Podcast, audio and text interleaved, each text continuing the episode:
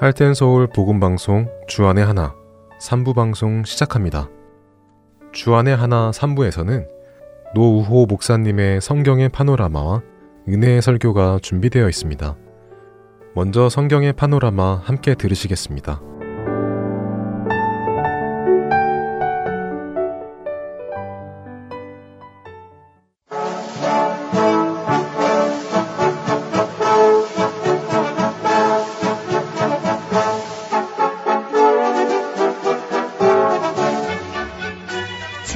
파노라마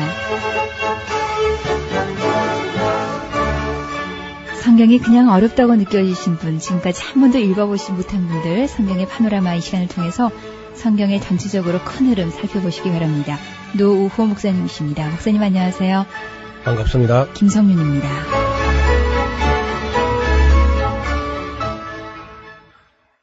예, 예레미야가 이제 그 바벨론 왕이 온다는 예언을 했고 바수훌이라든지 하나냐, 스마야 이런 사람들은 절대로 오지 않는다 이렇게 했는데 왔지, 왔지 않습니까? 예. 그리고 그 뒤에 이제 다시는 오지 않는다고 했는데 키두 번째 또 온 거예요. 네. 와가지고 그때 이제 597년이죠. BC 597년에 다시 왔는데 그때 이제 에스겔 같은 분들이도 포로 2차로 네. 포로 잡혀갑니다. 그런데 거짓 선자들이 할 말이 없을 것 같잖아요. 그래도 할 말이 있어요. 왕이여 두려워하지 마십시오. 앞으로 2년 내에 반드시 포로된 것을 돌아옵니다. 또 그렇게 이제 이야기하는 거예요. 그 여호와의 이름을 빙자해서 말하기를 여호와께서 말씀하시기를 내가 바벨론 왕의 멍- 멍에를 꺾었느니라 하셨고 2년 내에 그 포로된 것을 다 되돌려 올 테니까 아무 염려하지 마십시오. 네. 이렇게 거짓말을 하니까 예레미야가 아멘 여호와는 정말 그리 해주길 바랍니다. 그렇게 뭐 소원은 그렇지 않습니까? 네. 소원이야. 아멘 정말 그랬으면 얼마나 좋겠습니까? 하면서 하는 말이 그러나 하나냐여 들으라. 여호와의 말씀이 70년이 차기까지는 절대로 돌아오지 못한다고 말씀하셨다. 그렇게 하는 겁니다. 그 해 가을에 그 하나냐라는 사- 사람이 거짓 선자가 죽었어요. 예. 죽고 나니까 아니 예레미야 말이 두 번씩이나 맞으니까 말이죠. 시드기야가 이제 갈등하는 거죠. 자, 이게 어느 말이 맞을까? 이왕이면 안 온다는 말이 믿고 싶은데 아 이거 번번이 그저 예레미야 하는 말이 맞거든. 거짓 선지자는 또 죽어버리고요. 예. 그러니까 이제 예레미야를 한번 불러가지고 조용히 묻습니다. 나한테 좀 진실을 좀 말해다고. 어? 정말 다시 바빌론에 또 오느냐? 그 예레미- 예레미야는 또 온다는 거예요. 그때까지 예레미야를 뭐 진흙구덩이에 처박아 놓기도 하고 어, 떡을 갖다가 너무 작게 줘가지고 빵을 예. 그곧 굶어 죽을 만큼 그렇게 될 때도 있었어요. 그렇지만 예레미야가 참 그 하나님 말씀대로 죽지도 않고 그 곤욕의 날을 계속 정말 보게 되는데 그래서 세 번째 올 거라고 하니까 시드기야가 글쎄 뭐 지금까지 봐서는 예레미야 선생 당신 말이 다 맞는데 항복을 하려고 하니까 나도 왕인데 자존심도 좀 있고 솔직히 예. 그러면 이제 나보다 먼저 어, 바빌론의 포로로 돼간 그 사람들이 나를 보면 조롱할 것 같아가지고 그게 마음에 걸린다고 예, 사람의 눈치를 그렇게 보는 거죠. 어, 하나님을 따라가려고 하는 사람들은 지나치게 사람을 의식하거나 사람의 눈치를 보다가는 바른 길 가기 어렵습니다. 바로 이 시드기야가 우유부단하고 누구 말이 진실한지를 이 참과 거짓을 분별하지 못하고 그리고 사람의 눈치를 보고 사람을 너무 의식하다가 참 비극을 맞이하게 됩니다. 결국은 586년에 와서 이제 예루살렘에 에워 싸가지고 1년 반 만에 함락이 됩니다. 그리고 이제 그 1년 반 동안 바벨론이 에워 싸니까 안에서 양식이 다 떨어진 거예요.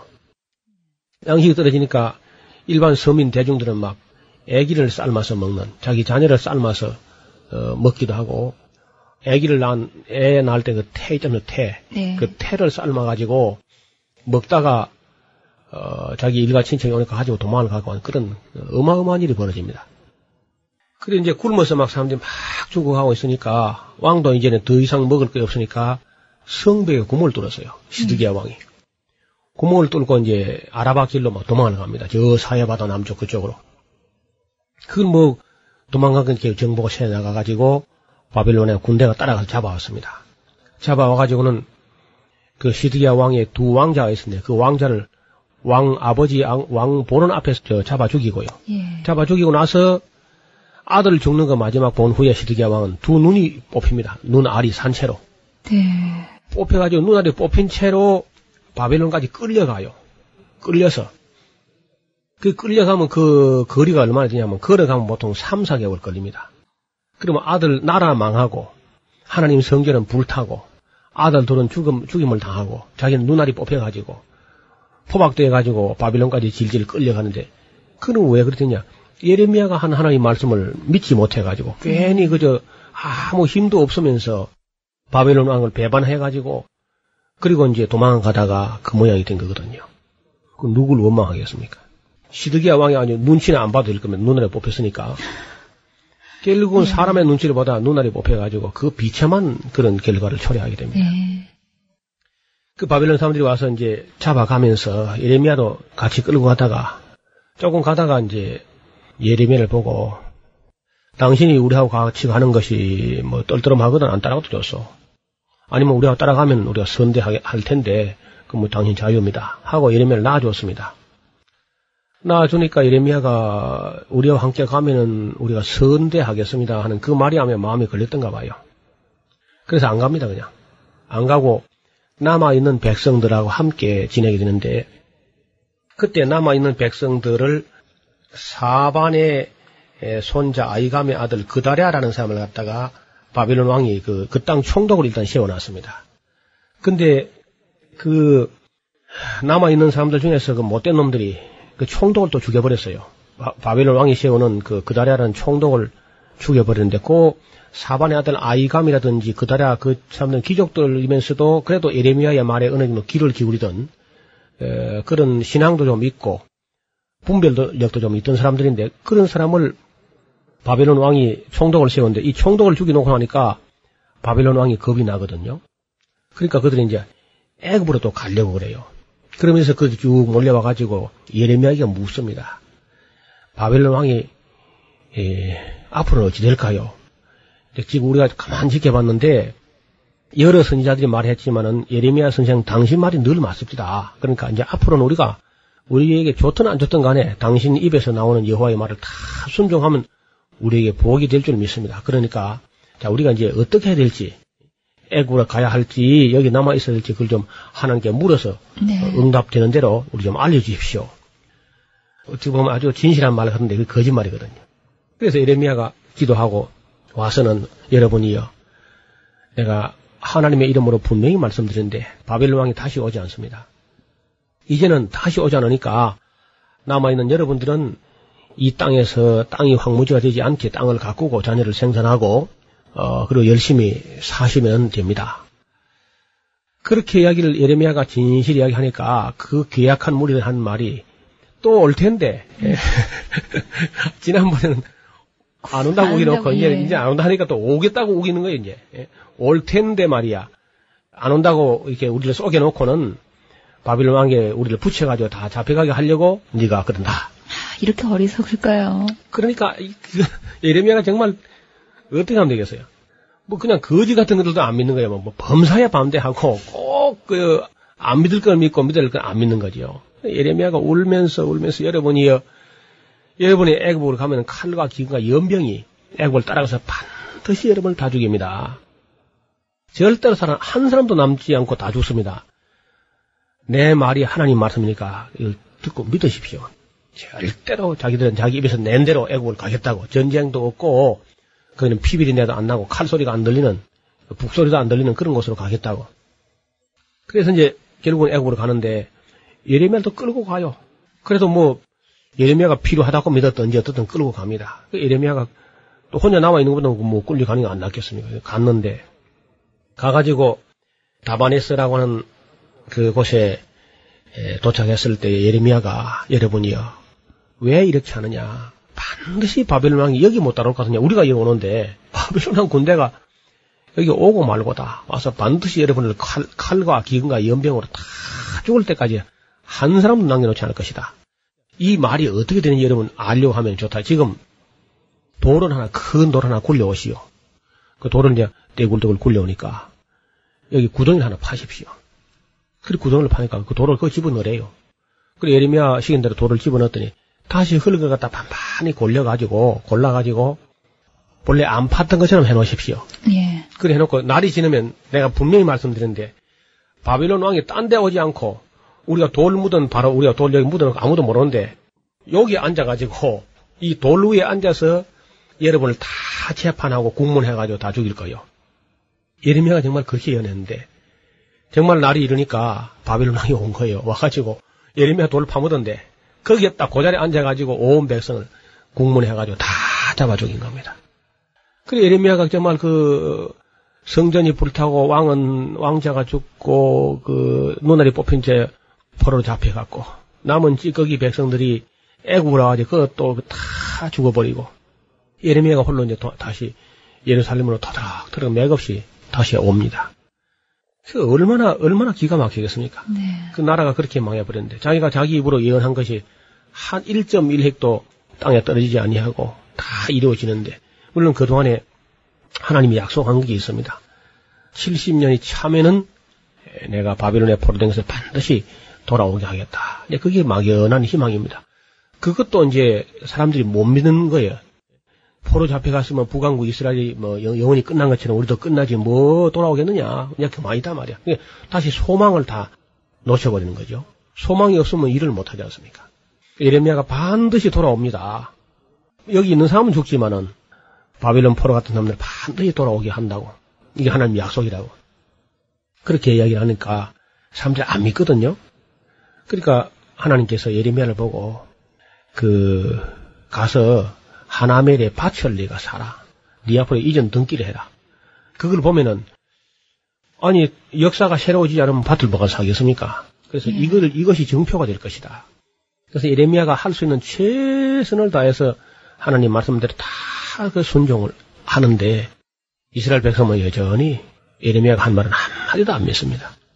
여호야김 왕 같은 경우는 예레미야가 쓴 그 두루마리로 쓴그 예언서 뭘 써놨는지 가져오라고 그래가지고 누가 읽어주니까 읽어주는 대로 날카로운 칼로가 살살 베가지고 모닥불 펴놓고 불 태우는 그런 끔찍한 일이 벌어집니다. 바룩은 또 그것도 새로 하나님께 쓰라 그러니까 그 긴 이야기를 예레미야가 예레미야서를 새로 쓰지 않습니까? 예. 다 불태워버리고 나서. 근데 성, 성경 불태우는 사건이 그때 벌써 예레미야 때 있은 겁니다. 눈물로 쓴 편지를 불에 다 태워버리고, 바룩은 또 이제 그걸 다, 다시 이제, 어, 써서 오늘 우리에게 좀 전해지고 있는 것이죠. 예레미야는 이렇게 정말 말로 다 할 수 없는 그런 슬픈 날들을 눈물로 눈물로, 눈물을 그냥 양식을 삼았지요. 그래서 예레미야가 하는 말을 보면은, 어, 만물보다 거짓되고 심히 부패한 것이 인간의 마음이다. 어떻게 돌이킬 수가 없을 만큼 인간은 완전히 부패해 버렸다. 예, 완전 타락이란 말이 바로 예레미야 정신에서, 예레미야의 말씀에서 나오는 것입니다. 예, 유다 나라가 이제 BC 586년에 바벨론에 포로되어 가고 나서 남은 백성은 또 애국 가서 다 죽어버리고 예레미야는 항무지가 되어버린 돌무더기만 어, 그저 다 무너져 내려앉는 그 예루살렘 거리를 거닐면서 예레미야 애가를 쓰게 됩니다. 슬픈 노래죠. 하나님께서 유다를 멸망시킬 때 예레미야서를 보면 17장 1절에 보면은 유다의 죄가 금강석 철필로 기록되어서 지울 수도 없고 그들의 죄악이 단 하나님의 재단 뿔에 새겨져 가지고 어찌할 수가 없다. 돌이킬 수가 없다. 그런 말씀을 한 장면도 나오고 네가 만약에 예루살렘 거리를 부지런히 타면서 공과 의를 행하는 사람 단 한 사람만 찾으면 내가 이 성을 면해 주겠다. 그렇게 정말 타락을 해도 철저하게 타락을 하는 겁니다. 하나님께서도 위에 왕들을 부패한 것보다 제일 문제는 서민 대중까지 썩었을 때는 희망이 없는 거예요. 네. 우리가 지금 서민들이 대중들이 그래도 건전하면은 뭐 정치인들 뭐 부패하는 거는 권력층에는 언제나 부패했습니다. 어느, 어느 시대나 그게 문제가 아니고 사회가 썩어가지고 정말 이, 이 농촌 시골 구석의 어린아이 소년 주부들 이런 사람들까지 다 타락을 했다 할 때는 정말 희망이 없지요. 그래서 예루살렘 거리에 공과 의를 행하며 진리를 추구하는 자 하나를 찾으면 내가 이성을 사하겠다. 하나님이 얼마나 마음이 상해서 그런 말을 하겠습니까? 어떻든 그러한 때에 그러한 때에 한 가지 길이 있습니다. 그 길은 예레미야가 하는 말.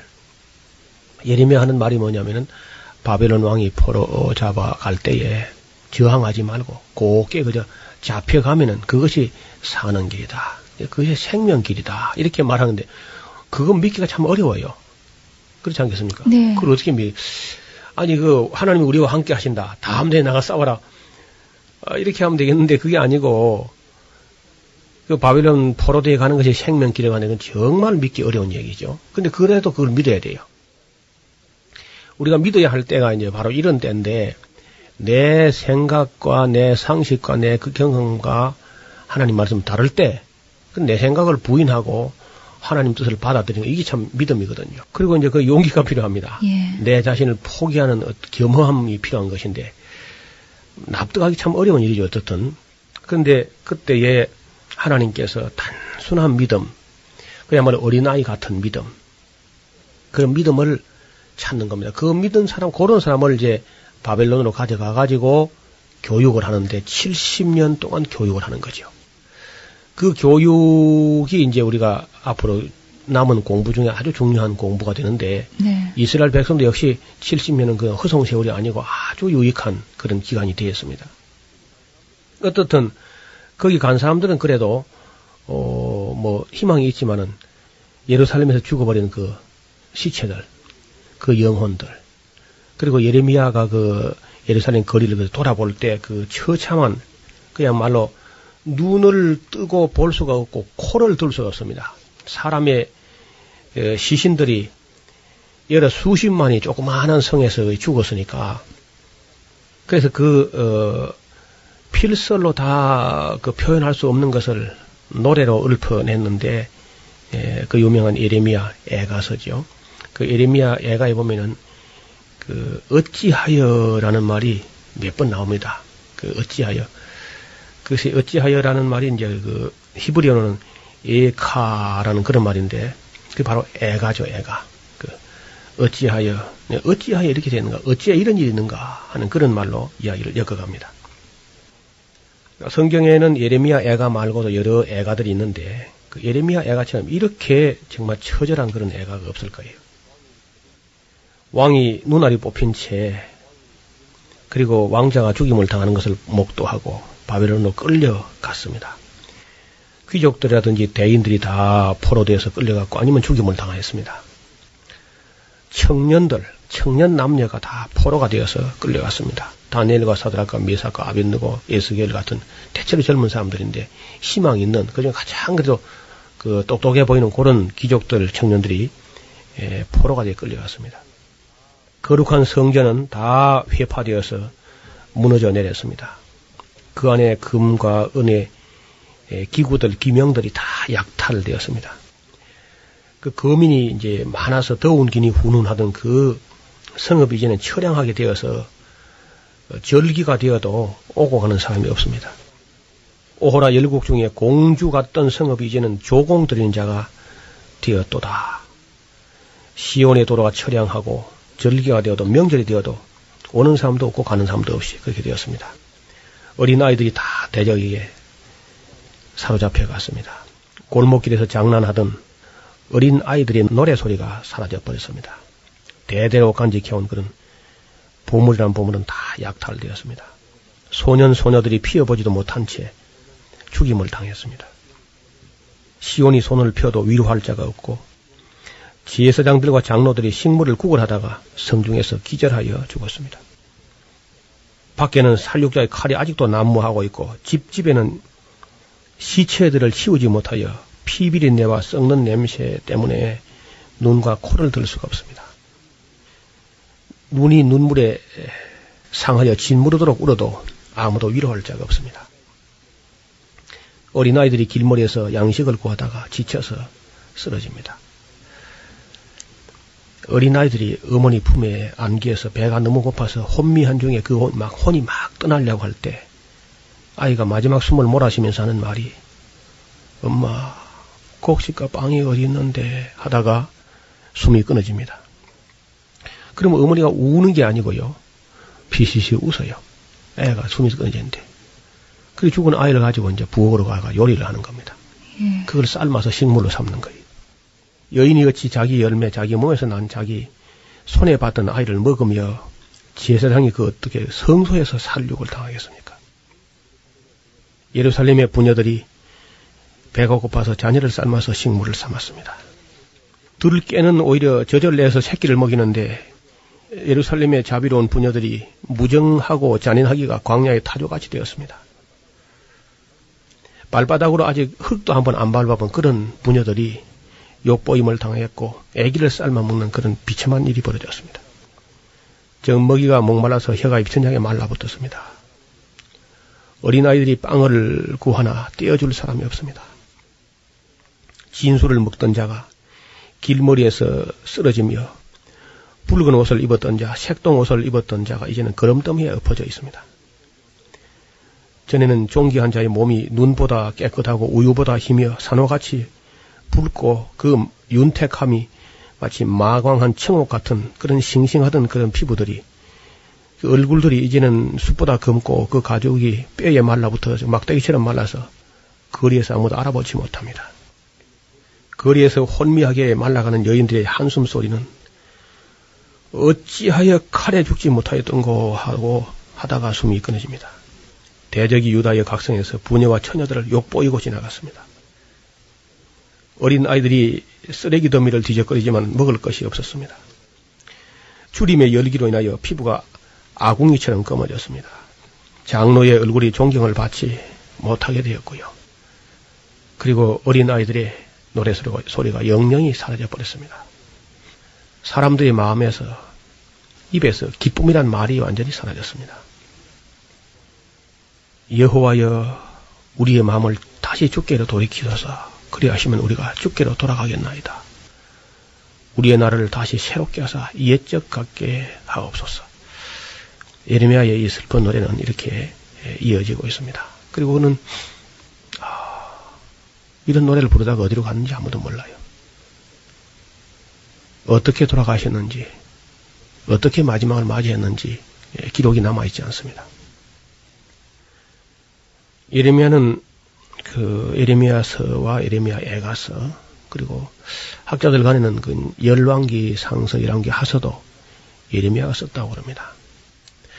역사를 알고 또 하나님의 심정을 알고 이스라엘 백성의 죄를 알고 그들의 미래까지도 내다볼 수 있었던 그렇게 아주 맑은 영혼을 가진 예레미야가 일평생 외쳤지만은 아무도 듣는 자도 믿는 자도 없어서 결국은 나라는 이제 망하게 되었죠. 때보다 오늘 우리가 지금 살아가는 세상에 죄가 결코 작지 않습니다. 오늘날 우리가 방송을 통해서 혹은 전도자가 애가 타서 길에 가서 예수 천당이라고 외치는 사람도 있고 애가 타니까 뭐 축호 전도를 하기도 하고 온갖 방법을 가지고 하나님께 돌아오라고 지금 외치고 있고 또 이 방송을 통해서도 많은 수많은 사람들이 우리 전파 선교사들이 애를 태우면서 이 어려움 중에서도 아직도 하나님께 돌아오지 않는 영혼들을 위해서 정말 나라가 어려움을 겪을 것이고 앞으로 미래에 큰 대환란이 있을 것이고 마침내는 심판이 있을 것을 내다보기 때문에 안타까운 마음으로 예, 복음을 전하는 것입니다. 방송을 들으시는 모든 분들이 하나님의 심정을 같이 헤아릴 수 있었으면 좋겠습니다. 오래 참으시고 기다려 주시고 우리에게 기회를 더 주셨는데 이 좋은 기회를 허랑방탕하게 향락으로 다 탕진하고 낭비해 버려나면 우리도 하나님 앞에 아마 서기가 부끄러운 그런 우리가 되지 않겠습니까? 남은 우리의 삶을 하나님께 정말 드려서 예레미야서를 그리고 예레미야 애가서를 한번 읽어본다면 그때 예레미야가 살았던 때보다 우리가 더 많은 타락으로 인해서 하나님 마음을 아프게 하고 있는 그런 시대에 우리가 살고 있습니다. 하나님께서는 그러한 이스라엘을 돌이키려고 예레미야 눈물이 마른 예레미야를 통해서 너 좀 내 대신 가서 좀 울어봐라 하고 예레미야가 울 때에 예레미야만 운 것이 아니고 예레미야 안에서 하나님께서도 처녀딸 내 백성의 사로잡힘을 인하여 내가 눈물을 흘려 통곡하리라. 예레미야서를 보면은 그 예레미야 안에서 하나님도 함께 울고 있습니다. 여러분 예수님께서 예루살렘에 오셔서 예루살렘아 예루살렘아 암탉이 그 새끼를 날게 하려 모리한 같이 내가 너희를 모리한 적이 몇 번이었냐 너희가 원치 아니하도다 하고 예수님께서도 눈물을 흘렸습니다. 아직도 우리에게 건강이 있고 또 젊음이 있을 때 하나님께 우리의 삶을 바쳐서 사람들의 마음을 하나님께로 돌이키게 하는 이 일에 같이 동참하고 쓰임받기를 부탁을 드립니다. 아멘. 성경의 파노라마 노우호 목사님이셨습니다.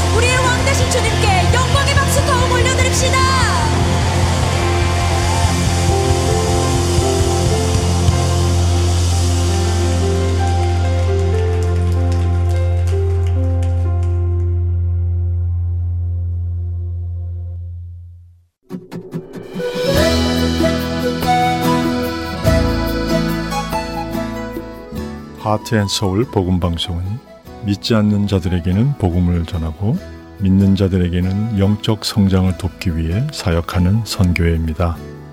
하나님께서는 이 귀한 일을 청취자 여러분을 통하여 해 나가십니다.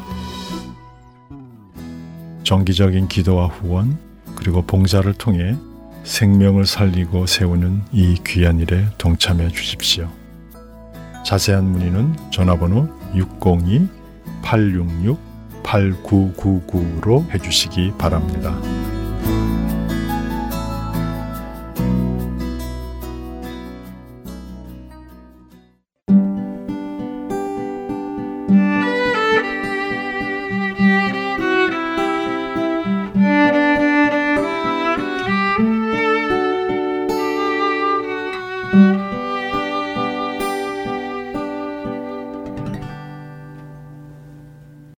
설교 말씀으로 이어드립니다. 오늘은 추수감사절 설교 말씀으로 경기도 성남시 선한 목자교회 유기성 목사님께서 이사야서 38장 16절부터 20절까지의 말씀을 본문으로 오직 산자만이 드릴 수 있는 감사라는 제목의 말씀 전해 주십니다. 은혜의 시간 되시기 바랍니다.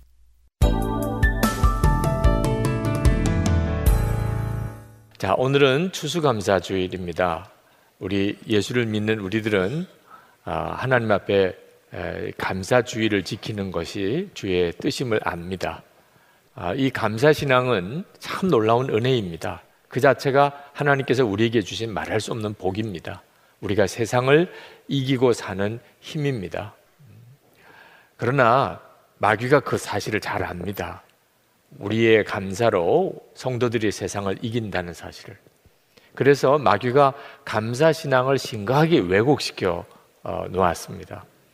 그건 감사주일이 부담스러운 것입니다. 감사는 아무나 할 수 있는 게 아닙니다. 정말 살아있는 자만 할 수 있는 게 감사입니다. 오늘 우리가 읽은 본문의 말씀은 음, 구약에 나오는 히스기야 왕의 기도입니다. 그 히스기야 왕이 죽을 지경이 되었을 때 하나님께 드렸던 간절한 기도와 찬양이었습니다. 이 히스기야 왕은 아, 유대 왕 중에서 어, 하나님이 참 좋아하는 그런 왕 중에 한 사람입니다. 그는 이스라엘의 종교를 개혁하고 그리고 우상을 철폐하고 그리고 성전 제사를 회복한 사람입니다. 한 번은 아수리의 사네립이 18만 5천 명의 대군을 이끌고 유대를 치러 들어왔을 때 도무지 이길 수가 없었던 히스기야는 이사야 선지자와 함께 성전에 들어가서 하나님 앞에 간절히 기도합니다. 하나님이 그 히스기야의 기도를 들으시고 천사를 보내어 한 천사가 18만 5천 명을 다 죽여버립니다. 그래서 그 위기 가운데 그 유대를 하나님이 건져 주십니다. 그랬던 왕이 히스기야 왕입니다. 그런데 어느 날 갑자기 하나님께서 히스기야의 생명을 거두시겠다고 통보하신 겁니다. 이 병으로 너는 죽을 것이다. 히스기야는 다시 하나님 앞에 나가서 벽을 향하여 눈물로 하나님께 기도합니다. 아, 그때 그 히스기야의 기도가 오늘 이사야 38장 3절에 나옵니다. 주님, 주님께 빕니다. 제가 주님 앞에서 진실하게 살아온 것과 온전한 마음으로 순종한 것과 주님께서 보시기에 선한 일 한 것을 기억하여 주십시오. 이렇게 기도하고 나서 히스기야는 한참 동안 흐느껴 울었다. 여러분 죽음을 눈앞에 둔 자의 기도 다 이해하시죠? 하나님 한 번만 살려 주세요. 하나님 제게 다시 한번 건강을 주세요. 16절 말씀에도 그 기도가 이어집니다. 주님, 주님을 섬기고 살겠습니다. 주님만 섬기겠습니다. 저를 낫게 하여 주셔서 다시 일어나게 하여 주십시오. 이 아픔이 평안으로 바뀔 것입니다.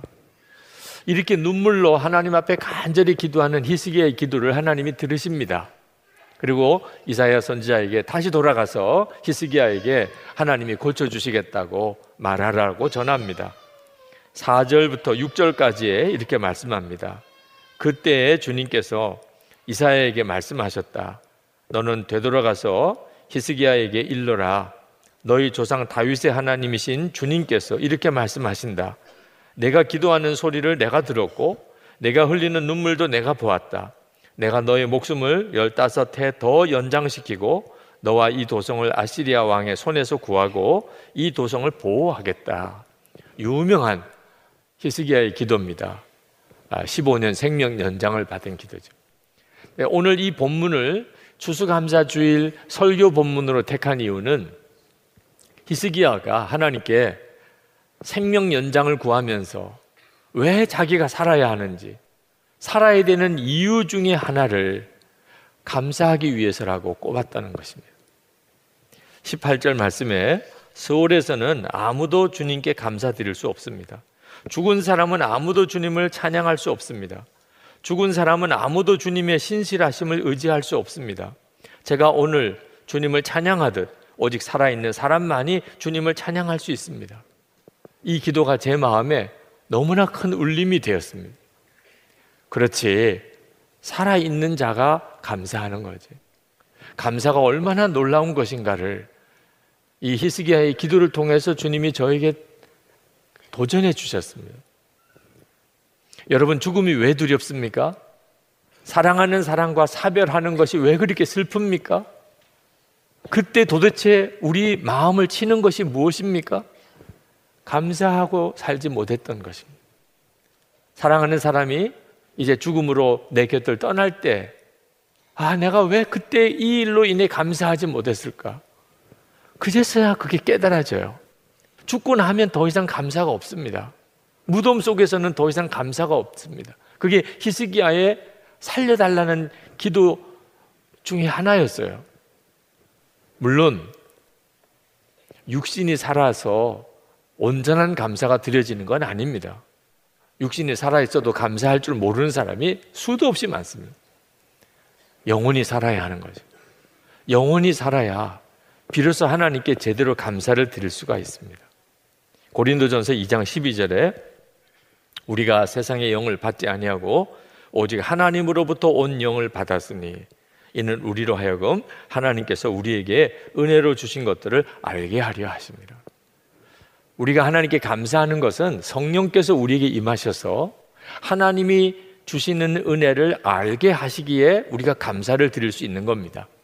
하나님은 살아계시고 하나님은 나를 사랑하셔서 독생자를 보내주셨고 예수님의 십자가로 내가 구원받았으며 지옥 갈 자가 하나님의 자녀가 되었고 지금도 주님이 함께 계시니 이 하나님이 내에게 베푸신 이 은혜가 깨달아지게 되니까 형편과 여건 상관없이 하나님께 감사하게 되는 것입니다.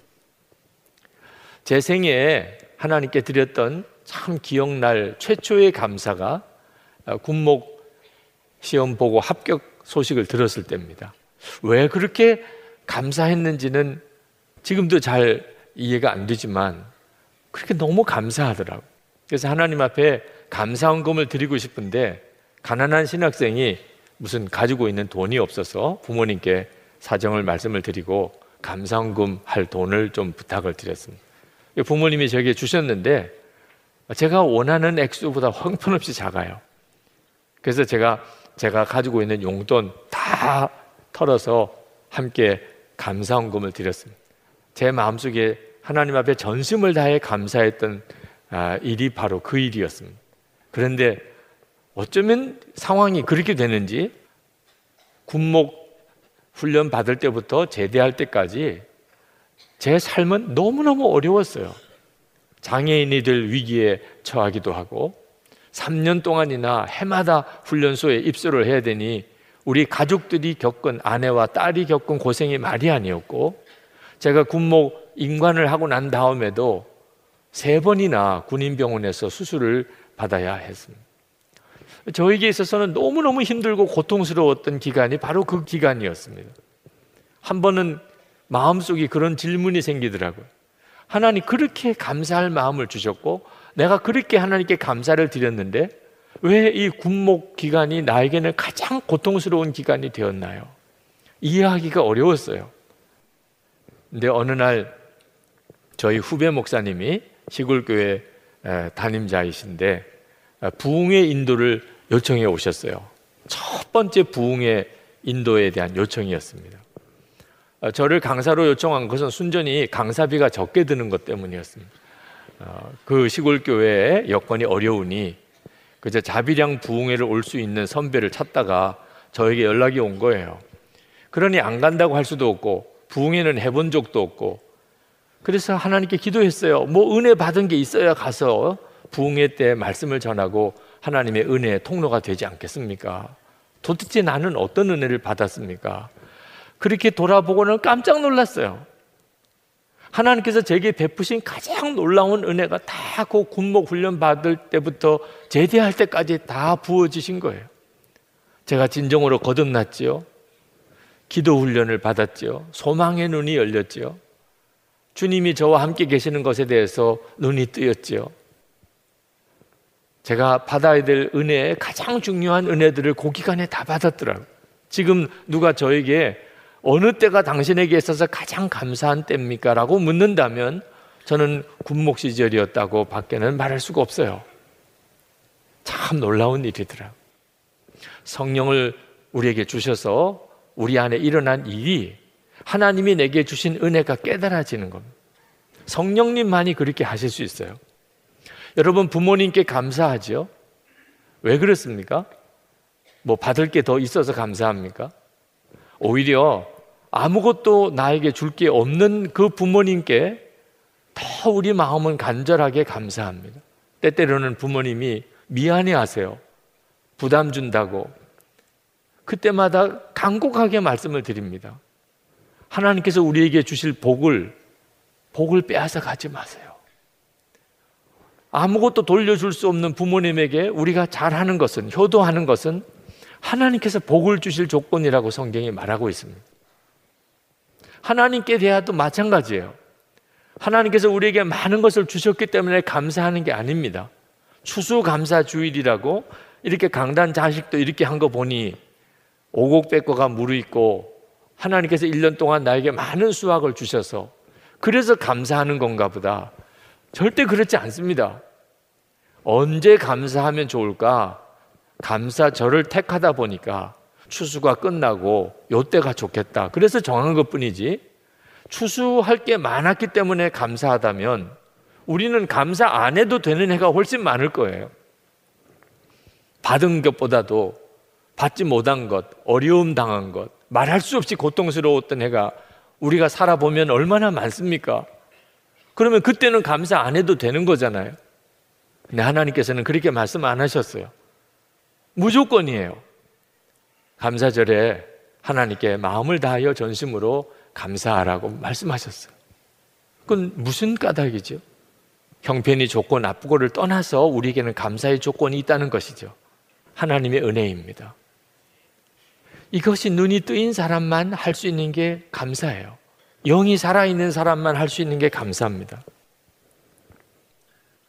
여러분, 만약에 여러분의 마음에 감사가 식었다면, 전에는 내가 정말 뜨겁게 하나님께 감사할 때가 있었는데, 지금은 솔직히 그런 감동이 없습니다. 오늘도 추수감사 주일이지만, 그저 절기라고만 알고 있지, 내 마음으로부터 뜨거운 감사의 마음이 없어졌다면, 여러분, 이건 굉장히 심각한 일입니다. 성경이 분명히 마지막 때가 오면 일어날 일들 중에 감사가 사라질 것이라고 말씀하셨습니다. 디모데후서 3장 1절 2절에 보면 너는 이것을 알라 말세에 고통하는 때가 이르러 사람들이 자기를 사랑하며 돈을 사랑하며 자랑하며 교만하며 비방하며 부모를 거역하며 감사하지 아니하며 거룩하지 아니하며 마지막 때에 되어지는 일 중에 하나가 감사하지 않는 것입니다. 그러므로 지금도 마귀가 성도들의 마음에서 감사를 뺏어가고 있어요. 그러니까 감사가 되지 않는 것 자체를 그냥 자연스럽게 받으면 안 됩니다. 힘들어서, 어려워서, 뭐 감사드릴 게 없어서 감사 안 하는 게 아닙니다. 영적으로 완전히 굳어져 가고 있는 겁니다. 우리가 성령님께 반응하는 사람이라면 절대 그렇게 할 수가 없어요. 마귀가 욥을 참수합니다. 하나님 앞에서 욥을 참소해요. 마귀가 가진 논리는 간단해요. 하나님이 잘해 주시니까 하나님께 감사하는 거지. 하나님 조금만 조금만 저들이 가진 것을 뺏어가 보세요. 당장 하나님 앞에 대항하고 하나님 거부하고 하나님 비난하고 원망하고 다 하나님 떠납니다. 사람은 그런 존재예요. 욥에게 잘해 주시니까 욥이 하나님께 늘 감사하죠. 하나님께서 욥을 시험해 보라고 허락하십니다. 그래서 욥의 재산 다 뺏어가고 열남매 다 죽여버립니다. 그때 욥이 이렇게 고백합니다. 욥기 1장 21절에 주신 자도 여호와시요 취하신 자도 여호와시오니 여호와의 이름이 찬송을 받으실지니이다. 이건 욥의 영혼이 살아 있었다는 뜻입니다. 그러니까 이런 상황에서 그 상황에서도 하나님께 감사했던 거죠. 욥의 상태가 더 안 좋아집니다. 온몸에 악창이 납니다. 냄새가 납니다. 아내가 보다 보다 못해서 악담을 합니다. 당신이 그래도 자기의 순전을 굳게 지키느뇨? 하나님을 욕하고 죽으라. 그때 욥이 대답합니다. 욥기 2장 10절에 우리가 하나님께 복을 받았은즉 재앙도 받지 아니하겠느뇨? 영혼이 살아 있는 사람은 말할 수 없는 재앙 중에도 오히려 하나님을 찬양하고 감사하게 됩니다. 이건 정말 기적 같은 일이죠. 근데 여러분, 요백에만 그렇게 하는 줄 아십니까? 마귀가. 저에게도 여러분에게도 똑같이 합니다. 결국은 잘 되니까 감사하는 거지. 어려워 봐. 다 하나님께 마음 떠나는. 감사할 게 뭐가 있다고 그래. 내 지금 처지가 뭘 감사할 게 있어. 다 그렇게 되는 거야.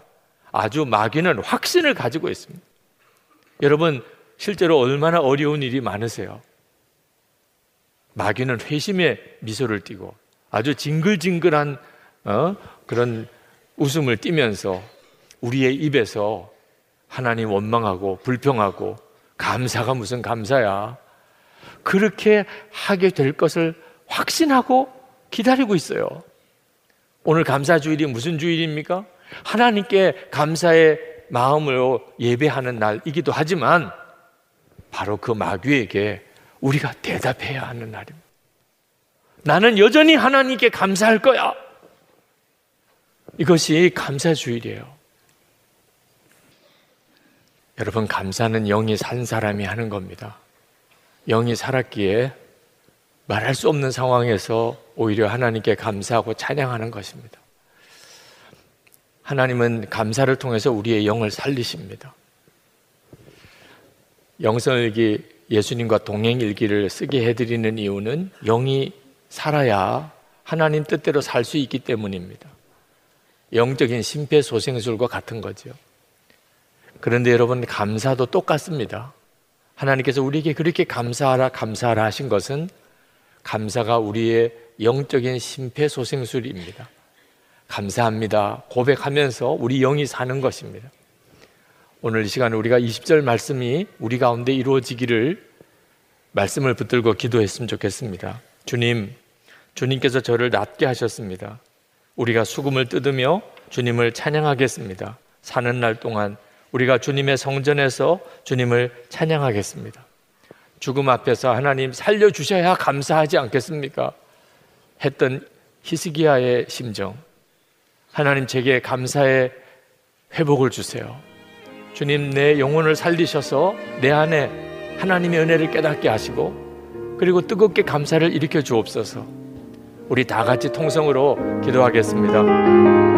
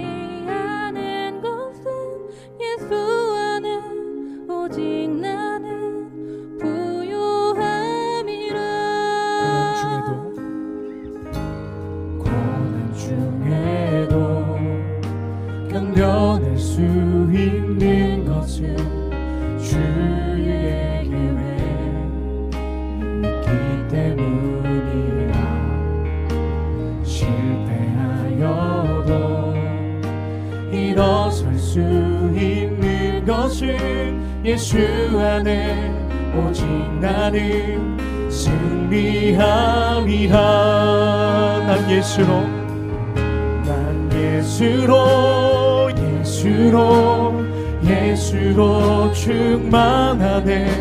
난 예수로 예수로 예수로 충만하네. 난 예수로 예수로 예수로 충만하네. 영원한 왕 내 안에 살아계시네.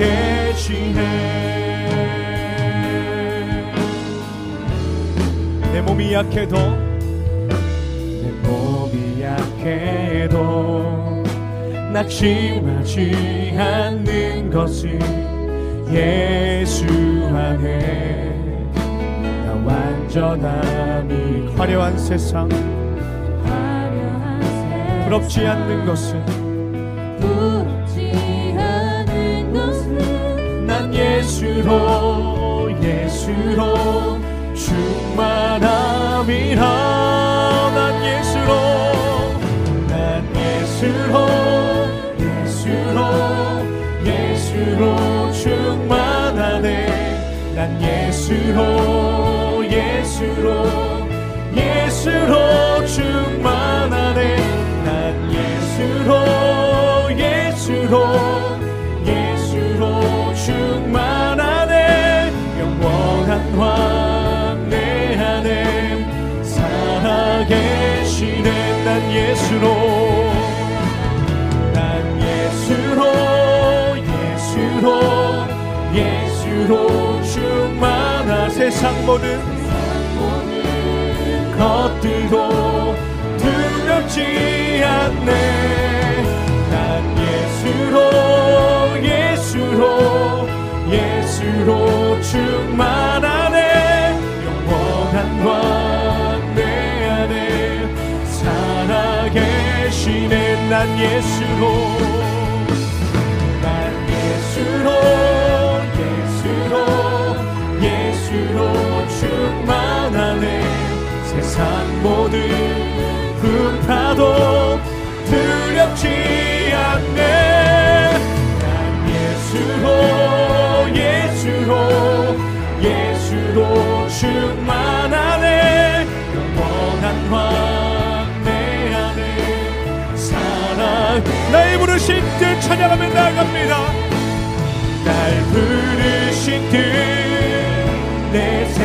생각보다 크고 날 향한 계획 나의 지혜로 증명 못하나 가장 좋은 길로 가장 완전한 길로 오늘도 날 이끄심이네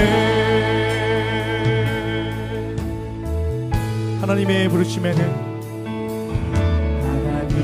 부르심에는 후회하심이 없네. 내가 이 자리에 선 것도 주의 부르심이라. 하나님의 하나님의 부르심에는 결코 실수가 없네.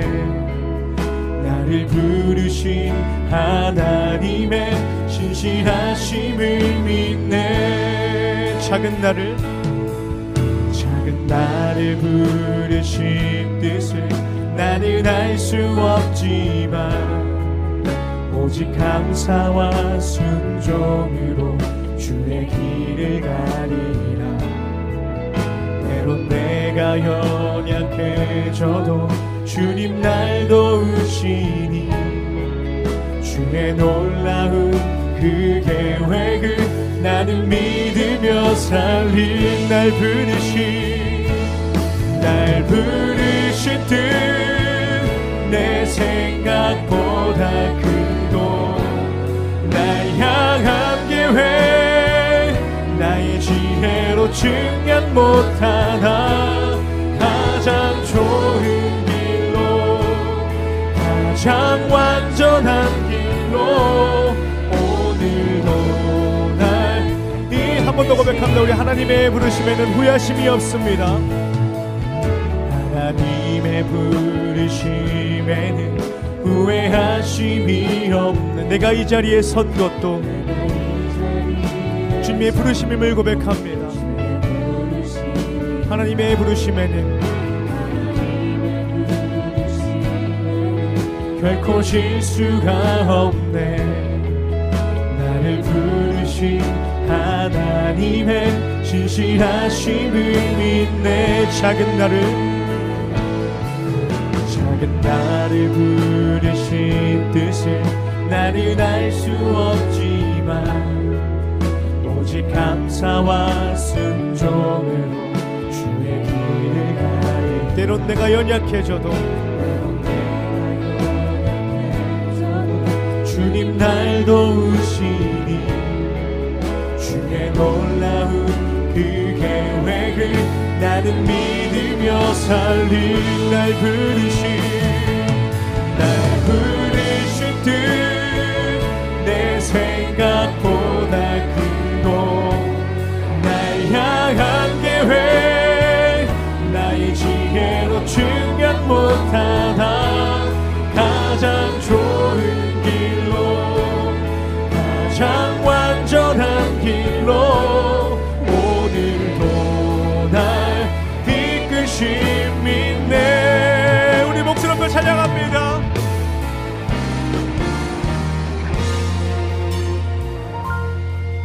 부르신 뜻 내 생각보다 크고 날 향한 계획 나의 지혜로 증명 못하나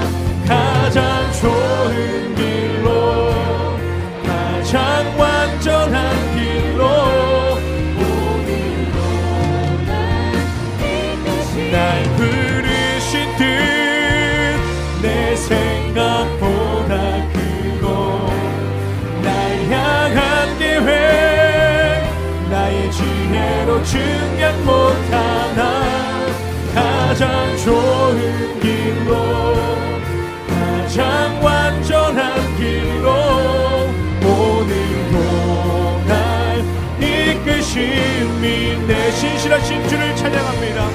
신실하신 주를 찬양해. 나는 주를 섬기는 것에 나는 주를 섬기는 것에 후회가 없습니다. 내가 걸어온 모든 시간 주의 은혜 아멘. 내가 걸어갈 모든 날도 주만 섬기며 살리. 오직 예수 이름 부르며 살아가리라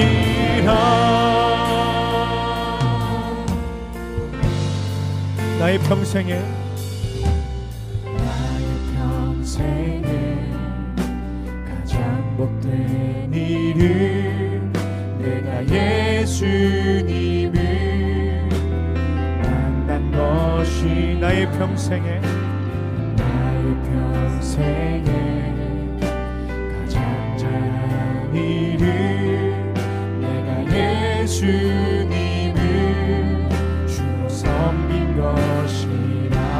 세상 살 동안. 이 세상 살 동안 내가 걷는 길이 때론 험하여서 넘어질 때도 주의 강한 손이 나를 붙드시니 나는 예수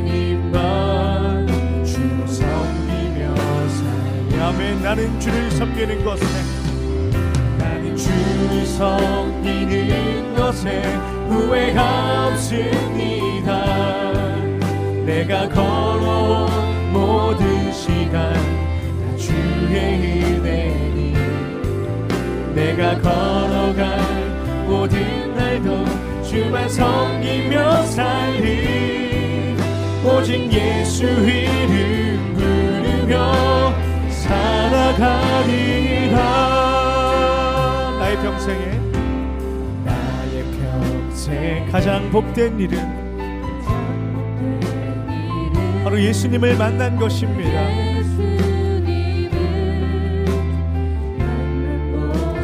나의 평생에 가장 잘한 일은 바로 예수님을 섬긴 것입니다.